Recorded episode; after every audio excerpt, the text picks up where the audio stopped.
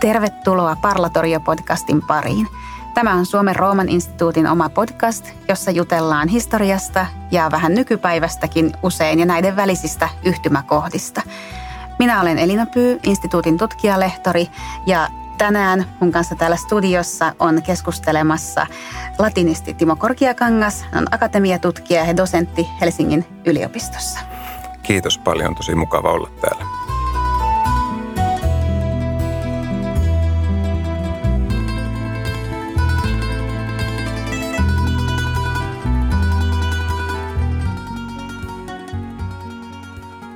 Me ollaan usein aloitettu sillä tavalla tämä jakso, kukin jakso, että puhutaan vähän siitä, sä voit kertoa, että millainen sun oma Rooma-historia ja Villalante-historia on, että miten olet päätynyt tänne? Mulla on tosiaan ollut ilo ja kunnia olla Suomen Rooman instituutissa monta kertaa tekemässä omaa tutkimusta ja itse asiassa alun perin opiskelijana 2004 olin ensimmäistä kertaa Villalantessa sillä antiikin johdantokurssilla ja sitten 2007-2008 olin koko vuoden Roomassa tällaisella latinankielisen käsikirjoitustutkimuksen kurssilla, FIDEM-kurssilla, ja silloinkin sain majoittua instituutin tiloissa. Ja sitten oikeastaan seuraava jakso sen jälkeen olikin vihurin stipendi, kun väitöskirjaa sitten ryhdyin tekemään tuossa noin 10 vuotta sitten, ja sen jälkeen sitten useampia lyhyempiä pätkiä olen saanut instituutissa työskennellä, ja jopa itse asiassa tuossa johtaja Heikkilän aikana olin tällä instituutin postdoc-kurssilla, joka silloin järjestettiin. Ja nyt sitten mahtava asia, olen tällä tutkijastipendiaattirahoituksella tekemässä nyt tämänhetkistä tutkimustani täällä. Joo, eli tämä instituutin postdoc-stipendi on siis muutama kuukausi tutkimustyötä Roomassa, eikö vaan? Kyllä, 3 kuukautta, josta nyt sitten puolet vietän täällä Roomassa ja tutkin, tai käytännössä oikeastaan teen editointityötä, julkaisen 900-luvun toskanalaisia asiakirjoja. Sä oot latinisti, mutta myös keskiajan tutkija, eikö vaan? Eli sä oot keskittynyt sinne keskiajan, varhaisen keskiajan latinan kieleen erityisesti.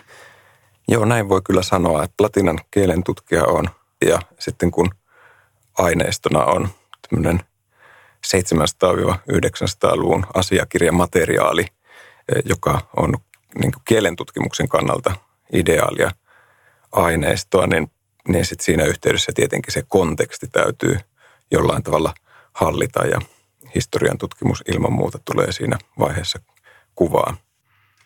Miten sä oot päätynyt tämän nimenomaisen aikakauden pariin tai näiden lähteiden pariin? Et kun sä puhuit tuosta omista aikaisemmista Rooman jaksoista, niin huomaa, että useissa eri niin kun opiskelun ja tutkijan uran eri vaiheissa sä oot tänne päätynyt, niin onko ne aiheet on varmaan kehittyneet ja muuttuneet siinä luontevasti mukana? Ilman muuta, joo.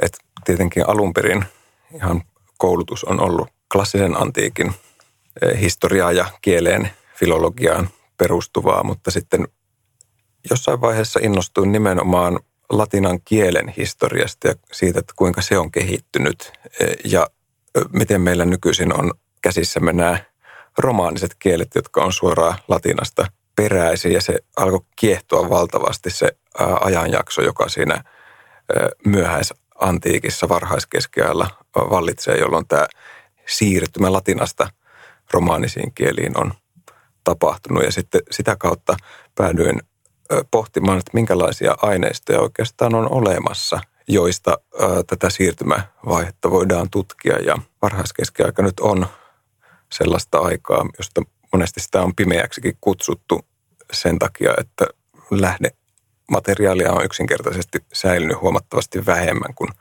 aikaisemmalta ja myöhemmältä ajanjaksolta, ja senpä takia sitten käytännössä sellainen suurin yhtenäinen aineisto, jota kielen tutkimukseen voidaan käyttää, on asiakirjat. Eli tällaiset pääasiassa yksityisoikeudelliset, lähinnä sopimuksia ja myyntitoimia sisältävät tekstit. Eli ne ei ole mitään valtiollisia dokumentteja tai julkisia, vaan ne on yksityisten ihmisten keskenään tekemiä sopimuksia. Kyllä, ja se on niissä se kiehtova piirre myös noin niin kuin historian tutkimuksen kannalta. Niitä on paljon käytetty sosiaali- ja taloushistorian tutkimukseen, vähemmän kielen tutkimukseen, mutta niillä on kyllä siihenkin valtavasti potentiaalia, koska niitä on säilynyt 700-luvun alusta alkaen Italian arkistoissa, ja se on aika lailla sellainen kriittinen ajankohta, jolloin kielessä tapahtuu muutoksia, ja koska asiakirjatekstit on nimenomaan näiden yksityisten ihmisten tuottamia, niin niistä myös paljon paremmin kuin kirjallisista lähteistä käy ilmi se kielen todellinen muutos, se, että mitä puhekielessä on puhuttu, koska nämä kirjoittajat eivät välttämättä olleet mitenkään äärimmäisen koulutettuja tai taitavia kielenkäyttäjiä, he sitten päästivät siihen kirjoitettuun kieleen myös niitä omaan puhekielensä vaikutteita. Joo.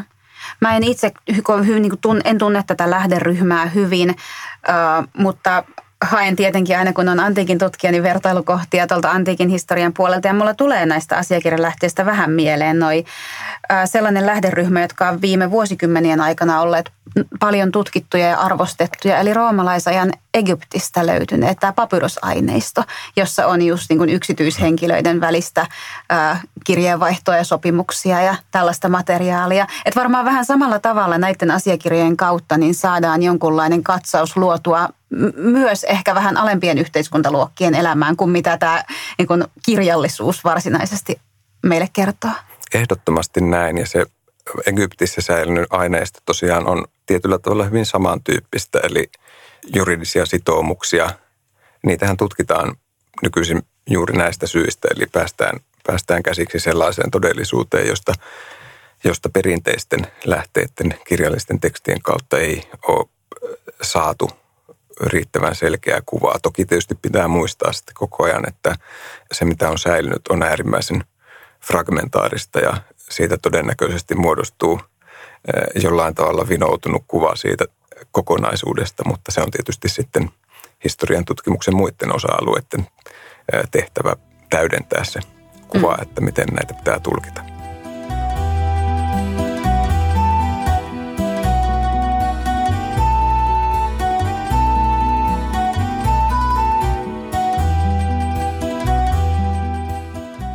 No sä mainitsit tuossa jo nopeasti tuon varhaiskeskiajan maineen tällaisena pimeinä vuosisatoina, tai että lähdetilanne on haastava verrattuna sitä edeltävään tai sitä sen jälkeiseen aikaan. Ehkä me voitaisiin niin kuin vähän puhua tästä varhaiskeskiajasta silleen käsitteellisesti, että mitä se oikeastaan on tai millainen maailma oli silloin, mikä se on se yhteiskunnallinen konteksti, jossa liikutaan näidenkin asiakirjojen kohdalla. Niin, se on todella kiinnostavaa ja itse asiassa myös osittain varsin huonosti tunnettua, että minkälaisessa kontekstissa liikutaan. Lähtökohtaan tietysti oli Rooman valtakunta, joka sitten siinä vaiheessa, kun se valtiollinen yhtenäisyys hävisi ja niin kutsuttujen kansainvaellusten ja muiden liikkeiden seurauksena muodostui sitten näitä erilaisia kuningaskuntia entisen Rooman valtakunnan alueelle. Tietysti sitten itäinen valtakunnan alue jatkoi olemassaoloa vielä paljon kauemmin, mutta nyt mun tutkimus on keskittynyt lähinnä tänne latinankielisen lännen alueelle. Siitä osaan parhaiten kertoa. Olennaista on nimenomaan se valtiollisen yhtenäisyyden katoaminen. Että tosiaan Rooman valtakunta oli valtavan kansainvälinen ja monella tavalla hyvin yhtenäinen siinä mielessä, että tietyt ihmisryhmät liikkuu paljon. Koko valtakunnan alueella. Ja tämä myös vaikutti sitten siihen, että kun oli tämä yksi yhteinen kielimuoto, jota käytettiin kirjallisessa viestinnässä latina, joka oli käytännössä se klassinen latina, joka oli muodostunut silloin ensimmäisellä vuosisadalla ennen Kristusta. Siitä muodostui sellainen yhteinen standardi, jota käytettiin kaikessa. Ja näin ollen se peittää ikään kuin alleen sen kaiken mahdollisen variaation, mitä aivan varmasti on ollut olemassa latinan kielessä ympäri valtakuntaa. Mutta sitten siinä vaiheessa, kun tosiaan tämä valtiollinen yhtenäisyys lakkaa, niin ei ole enää mitään esteitä sille, etteikö tällainen fragmentarisoituminen etenisi. Se etenee ilman muuta niin kuin poliittisessa elämässä, instituutioissa, sosiaalisissa rakenteissa, mutta myös kielessä. Et kaikki kieli muuttuu ja latinhan on ollut ihan tavallinen kieli, jolla on ollut ihan tavallinen elämänsä. Se variaatio on sitten vuosisatoina varhaiskeskiajalla, myöhäisantiikissa koko ajan vaan voimistunut ja kullakin seudulla on kehittynyt hyvin erilaisia kielimuotoja, joista sitten voidaan sanoa tietyssä vaiheessa, että ne ovat muistuttaneet aivan varmasti jo pikemminkin nykyisiä tai ainakin keskiaikaisia romaanisia kieliä kuin enää sitä latinaa, jota edelleen kirjoitettiin. Eli tosiaan toi on kiinnostava pointti, että tämä Rooman valtakunnan hajoaminen, poliittisen yhtenäisyyden hajoaminen on siinä tavallaan kaiken taustalla, että kun yhteydet valtakunnan eri osien välillä, jos nyt ei katkea, niin heikentyy ainakin, niin sitten sitä kieli-isolaatiota pääsee tapahtumaan siinä vaiheessa enemmän tai vahvemmin. Niin. Ja sitten toisaalta kuitenkin kääntöpuolena se, että Rooman valtakunta oli niin suunnaton menestystarina, että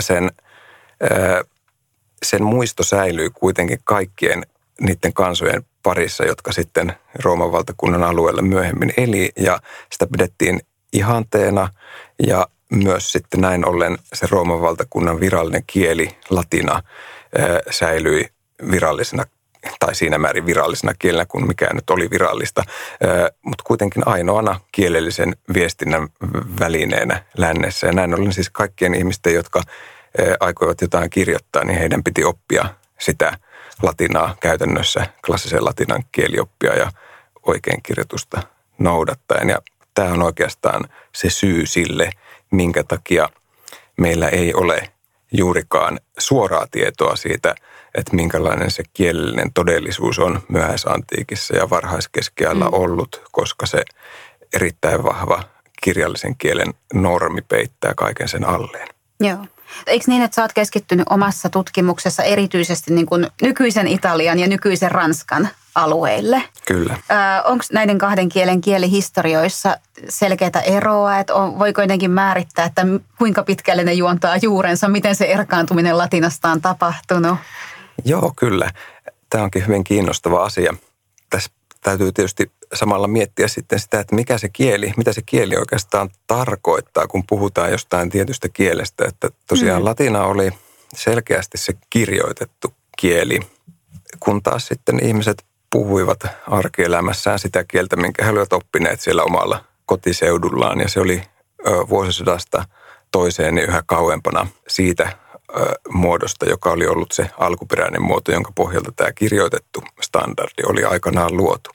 Kun mä mietin, että siis niin kuin tavallaanhan, tässä kieli on määrittelykysymys, kielen ja murteen välinen ero on varmasti määrittelykysymys. Jos tämän ajatuksen vie oikein pitkälle, niin tavallaanhan nämä nykyisetkin romaaniset kielet on ikään kuin latinan murteita. Ehdottomasti kyllä. Ja tosiaan, mitä kielelliseen tilanteeseen tulee, niin oikeastaan ei ole mitään sellaista kriteeristöä, jolla voitaisiin niin kuin kielen ominaisuuksien, sisäisten ominaisuuksien perusteella erottaa kaksi lähisukukieltä toisistaan, vaan sen täytyy tapahtua jostain ulkoisesta syystä, poliittisesta, sosiaalisesta muutoksesta johtuen. Ja tällainen muutos tapahtui sitten Frankian alueella siinä vaiheessa ilmeisesti, kun Kaarle Suuri aloitti tämän niin sanotun karolingisen renesanssin, johon liittyy muun muassa tällainen vahva pyrkimys palauttaa kirjallinen latina takaisin antiikin latinan, ainakin kirkkoisien latinan muotoon ja ylipäätään tällainen niin kuin sivistyneisten eli käytännössä papiston koulutustason kohentaminen. Ja siinä yhteydessä sitten tuli esiin se, että oikeastaan papisto, vaikka he nyt olivatkin koulutettuja, niin ei välttämättä enää ymmärtänytkään sen oman äidinkielenään oppiman kielen taustasta käsin niitä kirjallisia tekstejä, joita he siinä työssään tarvitsivat. Ja näin ollen sitten Kaarle tähän henkilökohtaisesti puuttui muutamilla käskykirjeillä, joissa sitten määrättiin, että täytyy ruveta korjaamaan käsikirjoituksia klassisen latinan mukaiseen muotoon ja ylipäätään kohentaa kielenkäyttöä. Ja toinen havainto, minkä Kaarle tai Kaarlen aikalaiset teki, oli se, että kun papisto sitten yritti käyttää näitä antiikin latinan muodossa olevia tekstejä jumalanpalvelusteksteinä, niin kansa ei enää ymmärtänytkään, kirkkokansa ei enää ymmärtänytkään kunnolla, että mistä on kyse. Ja tämä tulee esille sitten meille säilyneessä lähteessä vuodelta 813 Tuurin kirkolliskokouksen pöytäkirja, jossa todetaan, että jotta kansa ymmärtäisi saarnoja paremmin, niin ne tulee pitää kansankielellä. Se, mikä tässä on tosi kiinnostavaa, on siis sen, että kun havahtuu tajuamaan nyt, tai minä havahdun tässä sua kuunnellessa tajuamaan sen, että on ollut tämä kansan puhuma kansankieli, jolla ei oletettavasti ole ollut edes minkäänlaista kirjoitettua muotoa vielä tässä vaiheessa olemassa. Aivan, ja oikeastaan se muodon keksiminen, tai sen tarpeen keksiminen, että sille kansankielelle tarvittaisiin kirjoitettu muoto, sitä voidaan pitää sen romaanisen kielen syntyhetkenä, jos me halutaan sellainen syntyhetki sille määritellä. Ranskan tapauksessa siis 800-luvulla syntyi tällainen poliittinen ja sosiaalinen tarve, että koettiin, että täytyy keksiä jokin keino, millä voidaan kirjata myös sitä kansankieltä. Ja sitä sitten kokeiltiin monilla eri tavoilla. Meni kyllä vuosisatoja sitten ennen kuin se vakiintui se kirjoitusjärjestelmä, miten sitä kansankieltä merkittiin. Italiassa kehitys oli huomattavasti hitaampaa. Saattoi johtua siitä, että Italian puhuttu kieli ehkä oli jollain tavalla lähempänä antiikin latinaa kauemmin.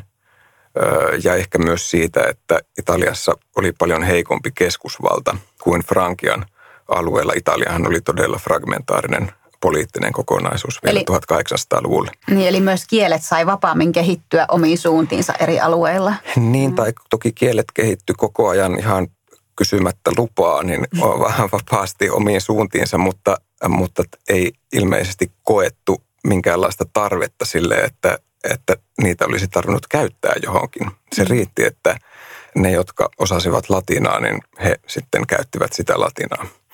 Ja ilmeisesti kävi myös niin, että vaikka Kaarle valloitti Italian vuonna 774 ja yritti toimeenpanna myös näitä karolingisia reformeja Italian alueella, niin niillä ei ollut sanottavammin vaikutusta Italian kirjallisen kielen tilanteeseen. Eli Italiassa ei koettu niin vahvaa tarvetta myöskään sitten välttää niitä puhekielisiä sanoja niissä teksteissä, etenkään näissä käyttöteksteissä, joista nämä asiakirjat on tärkein esimerkki. Toi latinan kielen asema näinä aikoina, näinä vuosisatoina on myös tosi kiinnostava ja aika monimutkainenkin ilmeisesti. Että samaan aikaan, kun sen kielen merkitys ikään kuin käyttökielenä, ihmisten välisenä kommunikaation kielenä heikkenee, jopa haipuu, niin sitten kuitenkin sen asema hallinnon kielenä, virallisena kielenä, tämmöisenä jonkunlaisena lingua francana, niin pysyy ja ehkä vahvistuukin. Niin, se on ikään kuin näkökulmakysymys. Eli silloin karolingisen reformin aikana 800-luvulla, kun tällainen oivallus eri seuduilla tapahtuu, että puhuttu kieli onkin eri asia kuin kirjallinen kieli, jota halutaan sitten myös kirjoittaa mahdollisimman korrektisti noudattaen niitä antiikin latinan sääntöjä. Ja näin tietenkin sitten, kun ruvetaan panostamaan sen kirjoitetun kielen kirjoittamisen korrektiuteen, niin on aivan selvää, että se ei enää vastaa puhekieltä. Ja näin voidaan sanoa, että keskiajan latina syntyy. Eli keskiajan latinahan on määritelmällisesti tämmöinen lingua franca, joka ei enää ole kenenkään äidinkieli, vaan se on vieraana kielenä opittu kieli. Ja itse asiassa tämä onkin sellainen aihepiiri, joka mua on nyt viime aikoina erityisesti kiinnostanut. Ja mun nykyinen tutkimushanke sitten liittyykin siihen, että miten nämä ihmiset 800-900-luvuilla siinä vaiheessa, kun kirjoitettu latina, joita nämä henkilöt, asiakirjakirjurit käytti työssään asiakirjan kirjoittamiseen, niin kun se ei ole enää vastannut heidän puhuttua kieltään, niin miten he oikeastaan oppivat käytännössä sen kielimuodon. miten he sen oppivat käytännössä?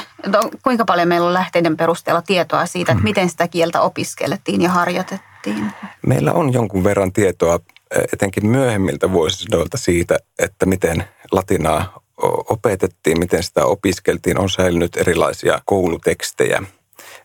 Monet niistä on sellaisia ihan tavallisia käsikirjoituksia, joita on luettu siellä koulussa, ja niissä on sitten marginaalissa tai rivien välissä merkintöjä, jotka on selkeästi tarkoitettu sen kielen oppimisavuksi.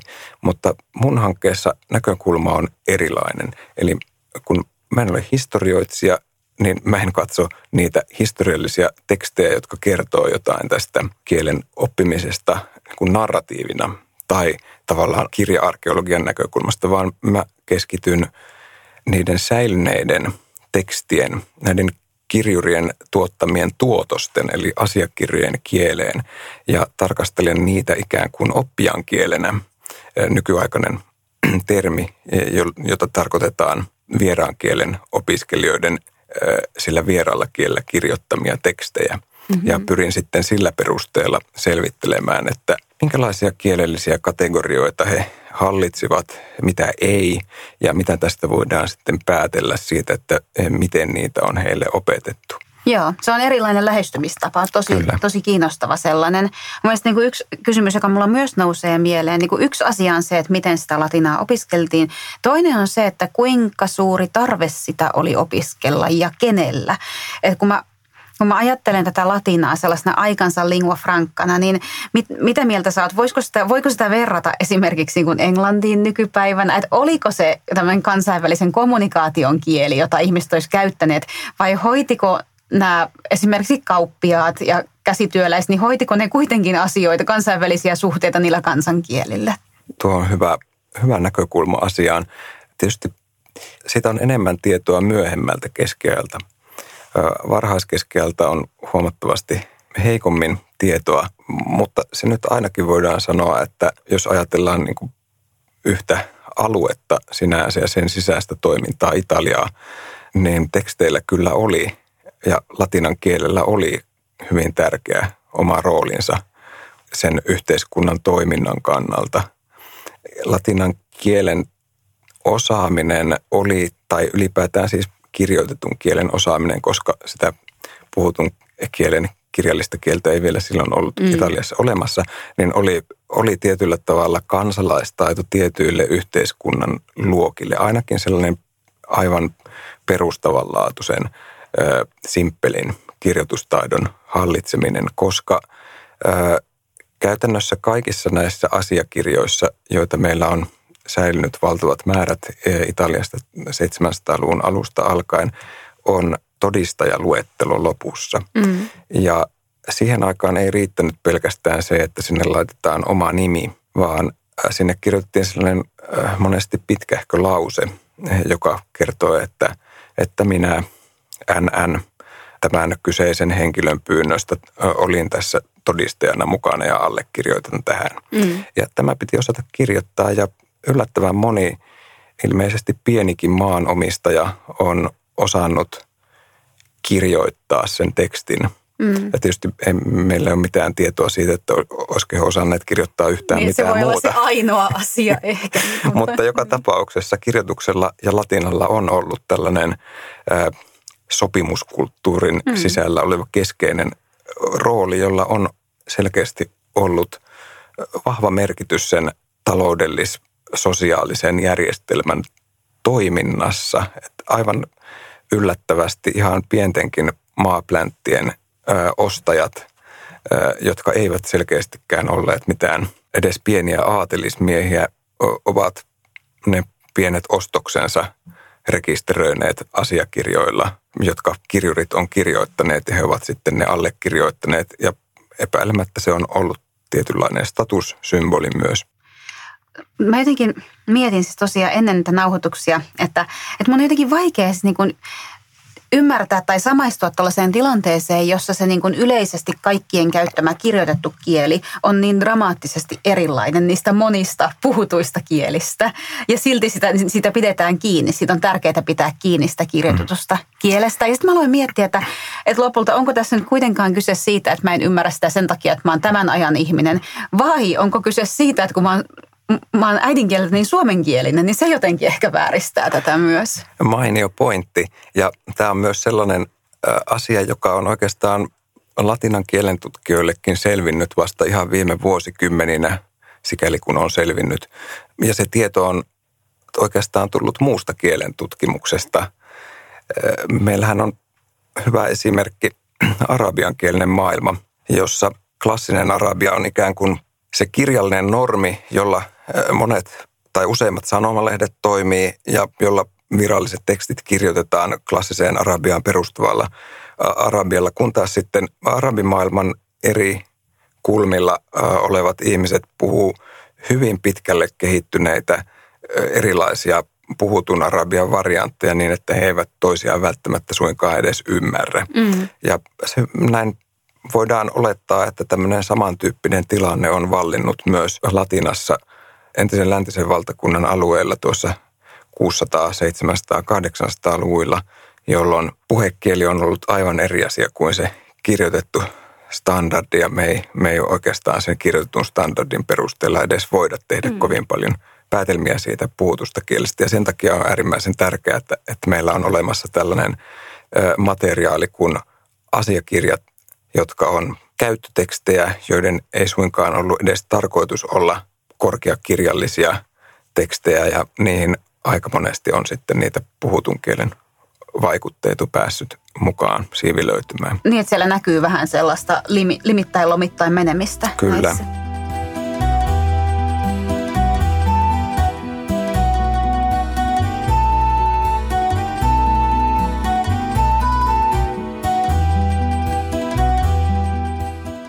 Sä sanoit noista asiakirjamateriaaleista, että siellä tosiaan vähän semmoista kielten sekoittumusta ja limittymistä esiintyy, mutta millaisia ne on niin fyysisinä objekteina, materiaalisina objekteina, ne käsikirjoitukset, joita sä tutkit?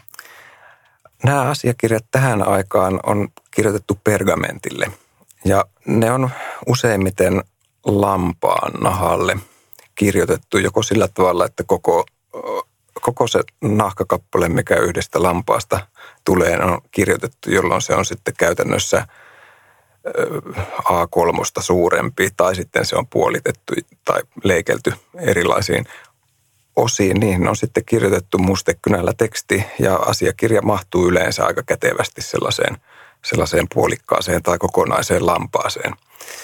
Ja nämä pergamentit on sitten säilytetty myöhemmin arkistossa sillä tavalla, että ne on kääritty rullaksi ja laitettu siitä pieni naru ympärillä. Ja Italiassa on se upea tilanne, että tämän tyyppistä materiaalia on säilynyt huomattavia määriä. Käytännössä muista Euroopan maista on säilynyt ihan vaan rippeitä, kun Italiassa ja erityisesti Luccassa, jonka arkistoissa olen itse työskennellyt, on säilynyt huomattavia määriä. Luccan hiippakunnan arkisto onkin itse asiassa nykyisin Unescon maailmanperintökohde sen takia, että se on ainutlaatuinen ehjänä säilynyt arkisto, jossa ne asiakirjat eivät nyt ehkä just siellä samoissa kaapeissa, mutta kuitenkin samana kokonaisuutena ovat olleet yli 1000 vuotta. Se on ihan uskomattomalta tuntuva ajatus. Kyllä, siellä on ennen vuotta 1000 kirjoitettuja asiakirjoja on 1800 pelkästään Luccan hiippakunnan arkistosta ja Langobardi-ajalla kirjoitettuja ennen vuotta 774 kirjoitettuja on säilynyt 156. Eli puhutaan ihan huomattavista määristä. Onko ne tutkijan vapaasti käytettävissä?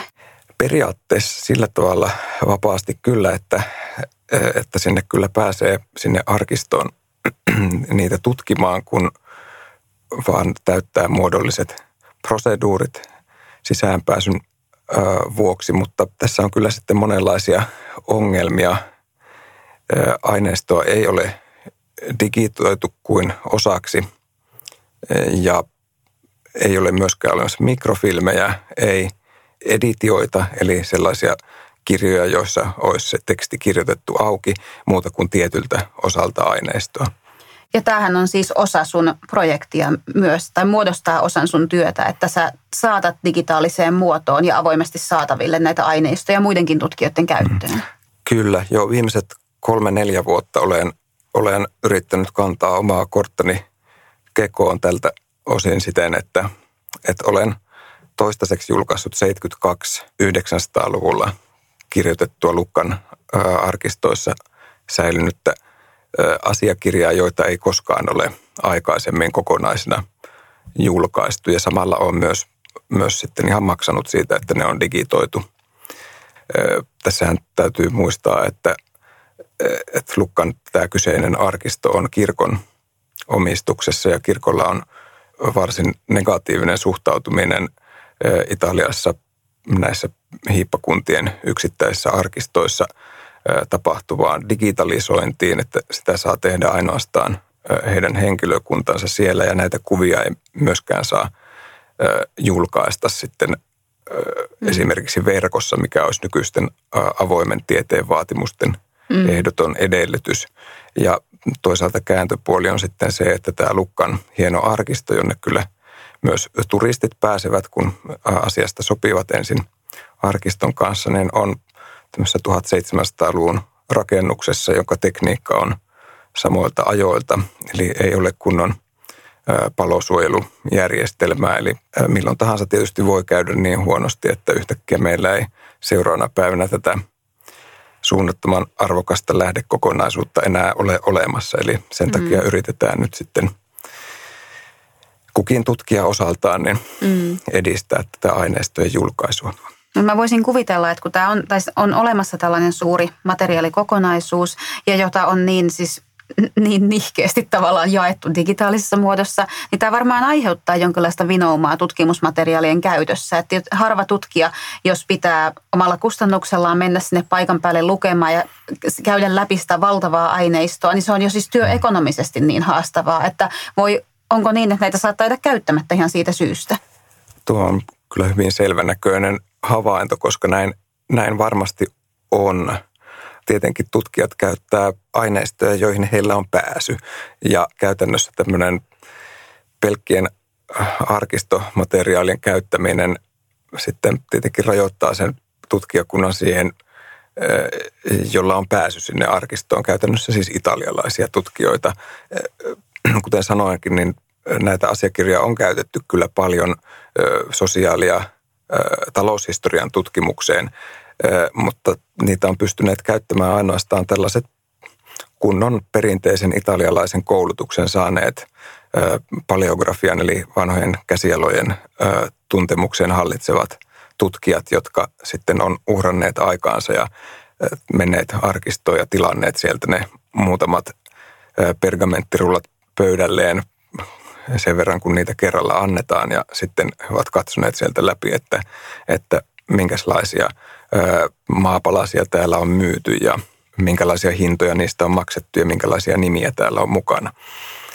Kaikki olisi tietenkin paljon helpompaa, jos nämä jossain vaiheessa saataisiin julkaistua mieluiten digitaalisessa muodossa. Kerro vähän siitä työstä, siis millaista se on ihan käytännössä, kun varmasti monelle kuulijalle, jotka itse ei ole niin henkilökohtaisesti tekemisissä keskiaikaisten käsikirjoitusten tai asiakirjojen kanssa. Tässä niin asiakirjathan on ilmeisesti siinä mielessä tosiaan vielä ainutlaatuisia tai eri asia, että ne on niin ensikäden dokumentteja. Että toisin kuin monet muut käsikirjoitukset on kopioita aikaisemmista teksteistä, niin nämä on niin ensikäden dokumentteja. Kyllä, ja tuo on erittäin tärkeä seikka kielentutkimuksen kannalta. On tietysti aivan eri asia käyttää originaaleina säilyneitä tekstejä, joista voimme sanoa, että niiden kielelliset muodot todella on siltä vuodelta, mikä siihen on merkattu. Ja vielä tiedetään kaiken lisäksi, että se on sen kirjurin kirjoittama, jonka nimi on siellä allekirjoituksena.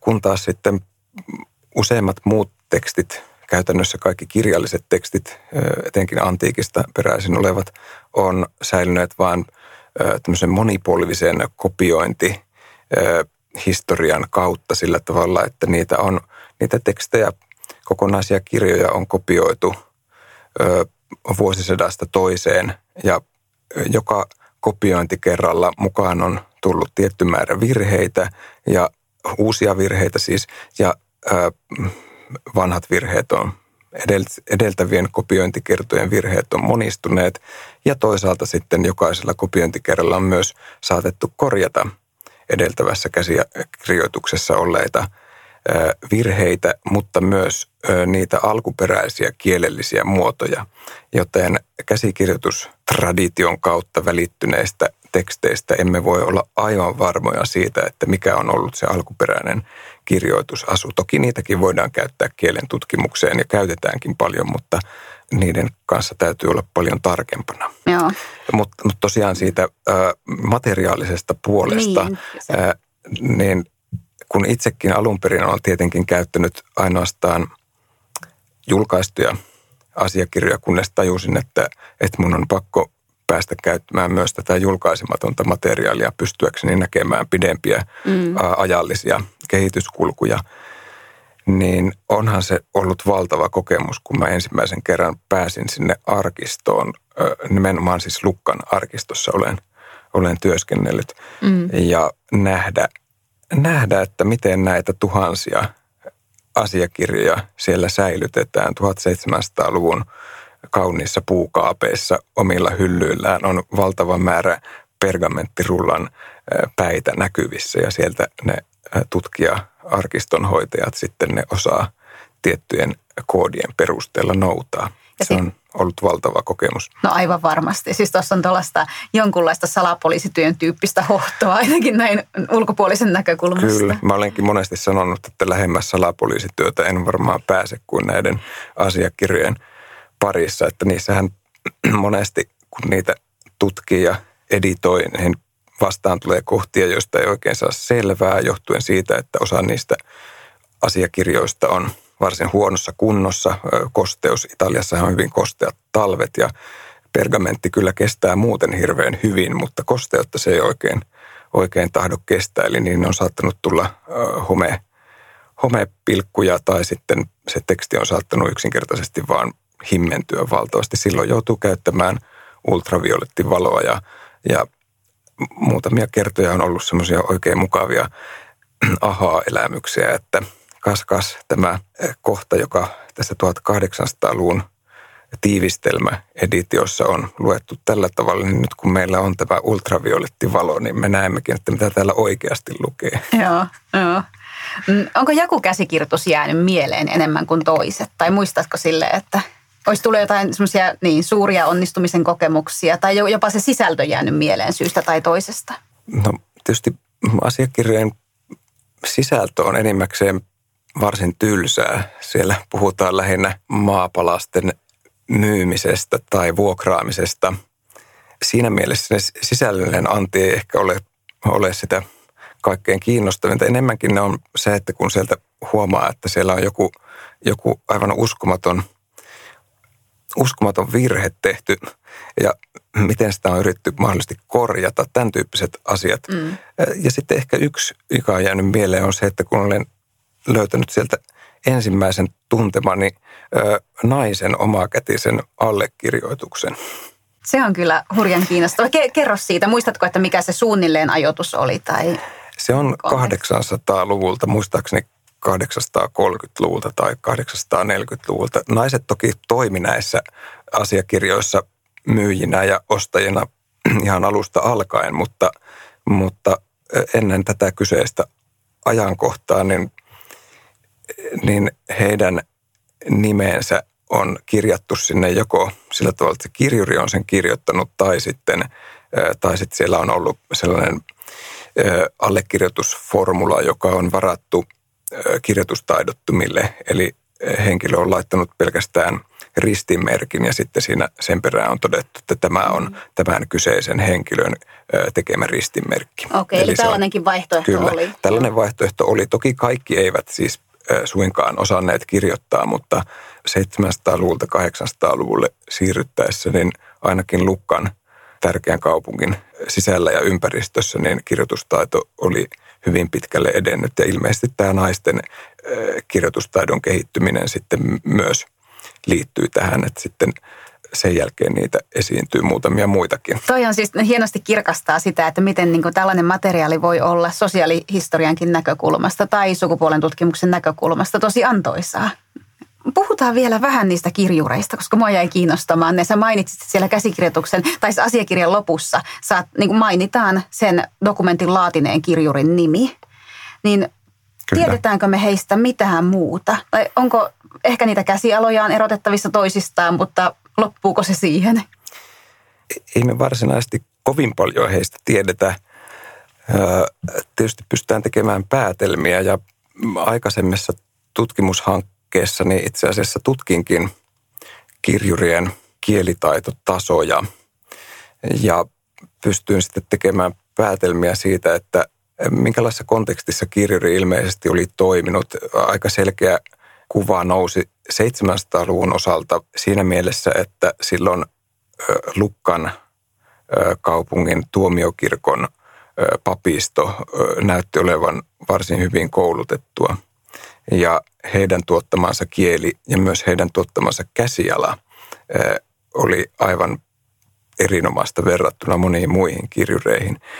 Mutta sitten 800-luvulla, kun käy sillä tavalla, että Kaarle Suuren aloitteesta papisto pyritään rajaamaan näihin kirkollisiin toimituksiin ja käytännössä Kaarle Suuren käskykirjeellä kielletään 800-luvun alussa, että papisto ei enää saisi kirjoittaa asiakirjoja, joita se siis siihen mennessä oli huomattavasti kirjoittanut. Miksi se kiellettiin?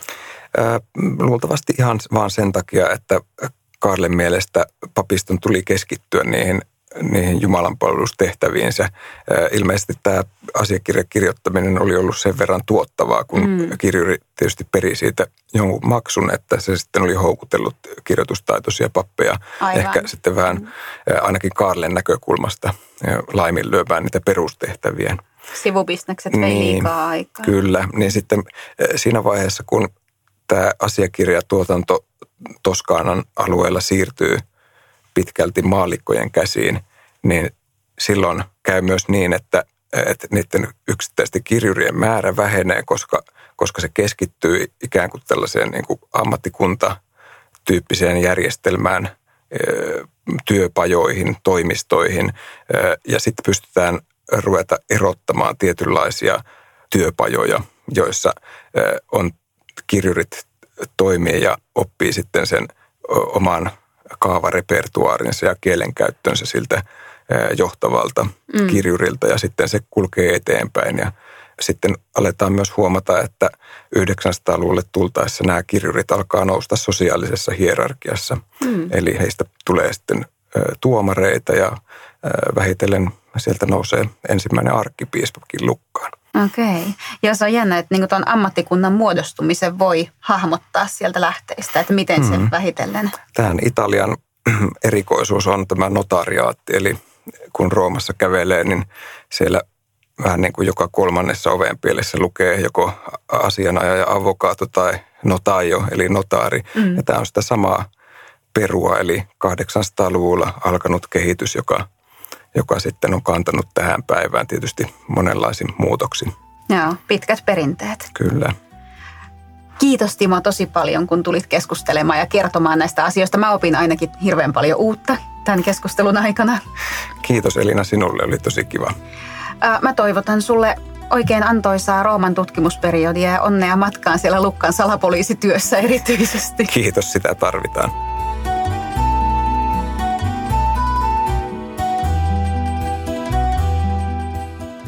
Tämä oli Suomen Rooman instituutin Parlatoria-podcast. Pääset kuuntelemaan sitä Spotifyssa ja muissa yleisimmissä podcast-palveluissa.